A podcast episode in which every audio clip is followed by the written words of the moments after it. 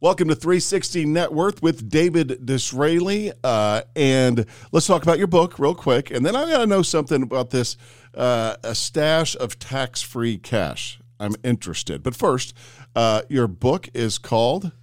The book is called Stock Joker. This is my second book that I've written, and I'm almost done with it. It's going to have a lot of really good information that you can't find anywhere else.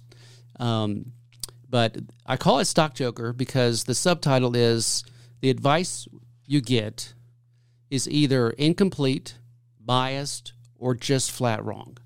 That's based on 35 years of, of experience and making observations about what other people are, are saying. Okay. So, yeah, I'm excited about that. But You should be congratulated. Taking on that task as a is a Herculean effort to write a book. it is. It very um, much is. Getting close to the end. Good for you. Let's move on to this uh, creating a stash of tax free keyword cash. There are two tax systems in the United States.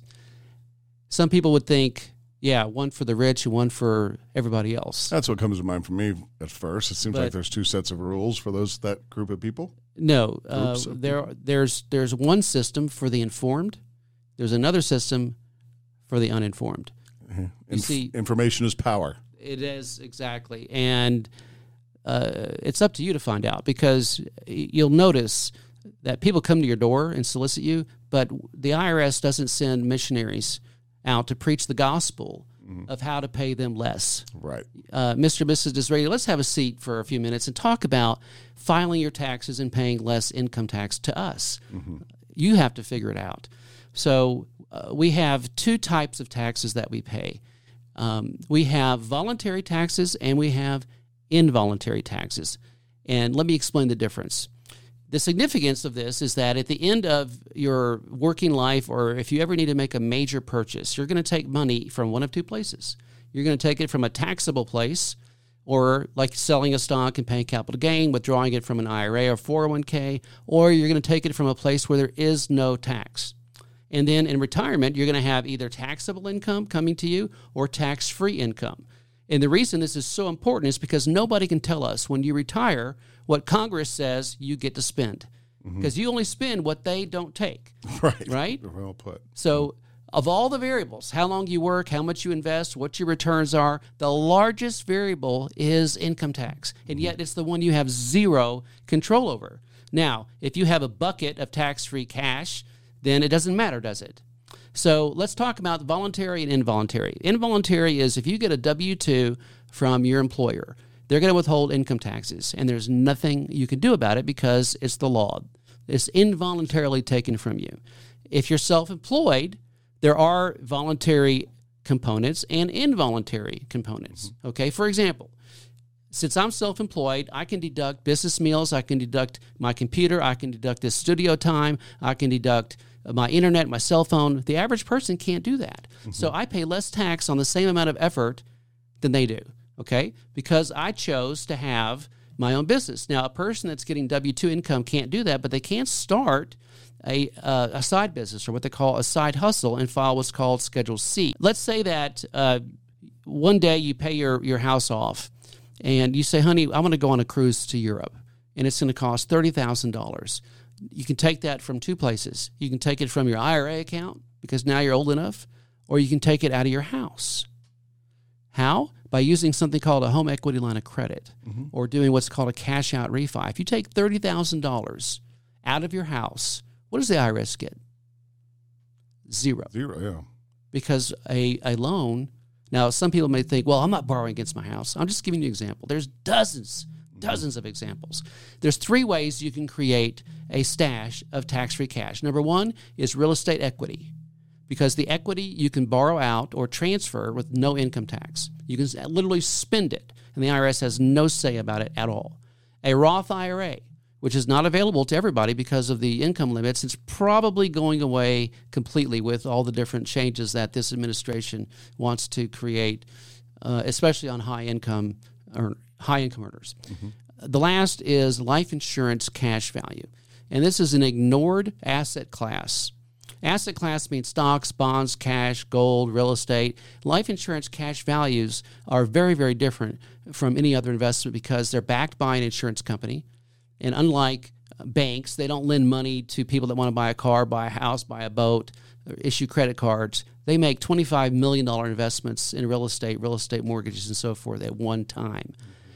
If you go to your bank and all of your friends go to the bank at the same time and say, I want my money, what would happen? The bank could have a problem. They can't give it to you because it's not there. Mm-hmm. That's why they have FDIC insurance so that you will put your money in the bank. On the other hand, if everybody goes to their insurance company and says, I want to cash in my policy, the money's there. Mm-hmm. Now, they may have to make some changes. If there was, you know, a, a panic, it might take a couple of weeks, but the money is actually there. But don't you lose some money if you take it if you you know if you cash it out early? Early, you would, yes. Um, And what is early? You know, on average, it's it's well, there's surrender charges and there's mm-hmm. loads and upfront costs. It normally takes about nine, eight, nine years to break even. Mm-hmm. However, over time, um, the cash value inside uh, uh, the average life insurance policy. I'm not going to promote a product or a company Right, um, right. on this podcast, but on average, you're going to get between three and four, maybe more uh, percent per year with no market risk and no income tax. Can you use that uh, the value of the policy to secure a loan You can. if you were if you needed? That's a great question. Yes, banks will actually collateralize uh, an insurance policy. they will. Okay, for, Because for its, cash it- value, It's like surrender, gold. It's solid. but for its surrender value. Right. Exactly. Okay, all right. So once you're past the surrender period, the cash value you, you can take as a loan from the company.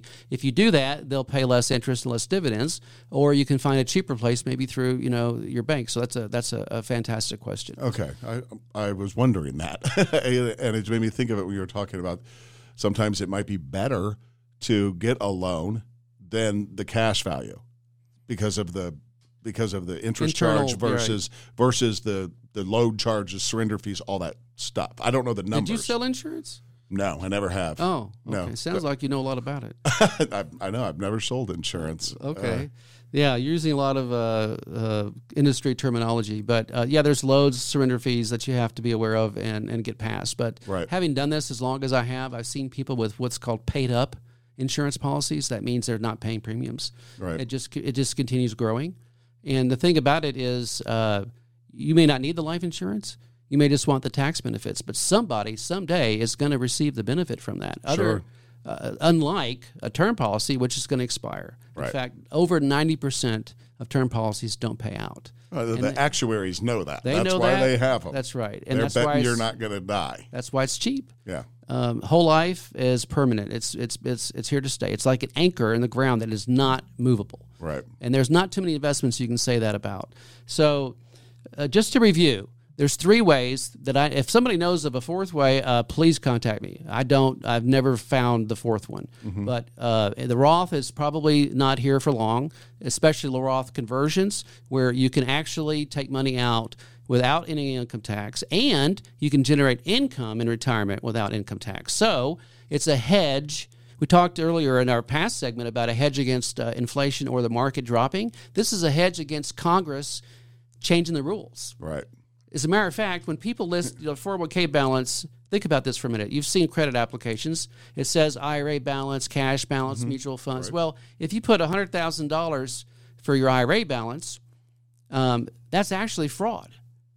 Because if you have $100,000 in an IRA, a regular, not a Roth, a regular IRA, can you get the whole 100? No. No, you can only get about 70% of it because you got an interest free loan from the IRS who's happy to let you invest their money for the rest of your life for them. But let me ask you a question. Um, Sandy, if you were to start a business with somebody that says, okay, I'll put up the money, you put up the effort, and you get 70% of the profits and I get 30. But at any point in the future, I can just decide I'm going to change it to 3070. Would you go into business with me? No. Of course not. No. That's what we've all done. Right. We're, and with yeah. employer matching and all the different mutual funds we can invest in, people are pouring trillions, not billions, of dollars into retirement plans without knowing or having a clue how much the IRS actually will get, or if they're going to now tax their Social Security if you make too much, or they're going to charge you a higher Medicare premium, which is another surcharge, or if you don't qualify for zero capital gains tax. So your AGI, which the IRA increases, controls a whole lot of things that are going to happen in retirement when you can't go back to work and pump up the income to make to, to replace what the IRS has taken from you. So the solution is to have two buckets and to focus more on that tax free bucket than on the taxable bucket because you probably need both, Sure. actually. Sure. So uh, Good that's stuff. pretty much what I had to say. Good stuff. I mean, again, learn, learn something new every day. And if uh, people wanted to reach out and get in contact with you, the best way to do it is through your website or your phone number. Yes, uh, uh, the slide that is in, is on the screen right now uh, is uh, going to show the website, which is www.360networth.com. That's the name of the company. And my phone number, which is 512 464 1110. And for any tax consulting or financial consulting clients, we offer a one hour free consultation. We give a lot of information and they can ask whatever questions uh, they want without any commitment at all. So I would encourage you, if you have any questions, give us a call, set an appointment. We can do it virtually, we can do it over the phone, we can do it in person. David, good seeing you. Thanks.